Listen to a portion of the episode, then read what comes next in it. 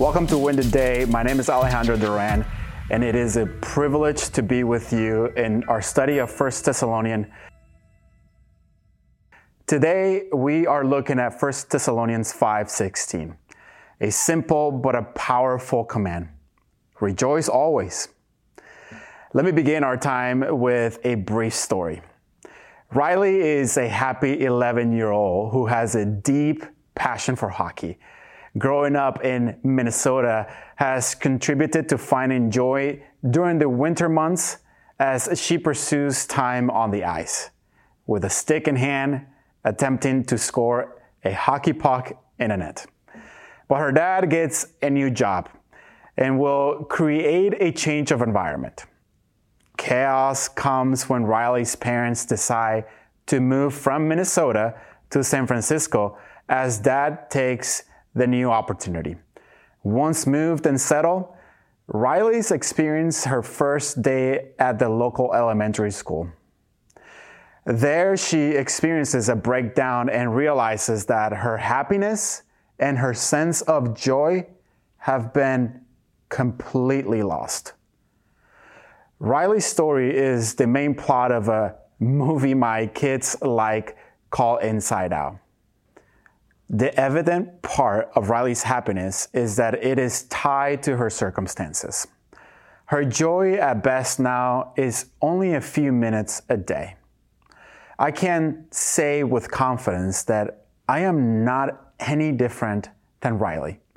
Joy isn't always noticeable when chaos hits, when the financial struggles continue, when the diagnosis isn't favorable, or when the boss decides to terminate your job.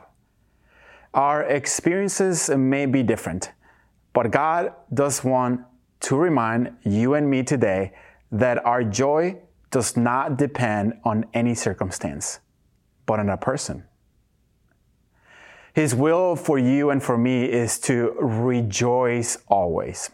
Of course, as often as I've said, it is easier to hear and to preach that to yourself. Another thing is to practice it, right? Given the reality of our lives, the season we are walking through, the hurt, the pain, the sorrow, the tears, and the heartaches, how could a person reach a level of joy one hundred percent of the time? Paul is well aware of human nature. He has experienced firsthand the burden of terrible circumstances, but has also experienced the joy and peace that surpasses understanding. And no matter what the day looks like, we are called to rejoice. Joy may not be something that we attempt to achieve, but it is something that we get to live through our experiences. As followers of Jesus, we ought to be reminded of the source of our joy.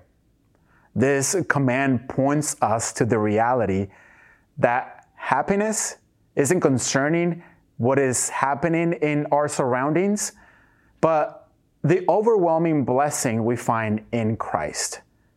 And although we may consider joy as a matter of attitude, apart from Jesus, we can do nothing. So I would want us to be encouraged because we need to be reminded that as we experience constant joy, regardless of the circumstances, we do so by God's power through His Holy Spirit. Jesus said that it was better for Him to leave so that the Helper would come. The Helper came and lives in you. So as you navigate your valley today, be reminded of God's grace in your life to give you His Spirit so that you can rejoice not sometimes, but always. Hey, I hope you enjoyed the message today. If you'd like to go even deeper, join us in GoTandem. GoTandem is our spiritual fitness app to help you move closer to Jesus each and every day. So download GoTandem on your mobile device. Oh, and by the way, this service we offer is at no cost to the user or even to the churches who benefit. but it does come at a real cost. Would you consider partnering with us at back to the bible dot org? That's back to the bible dot org.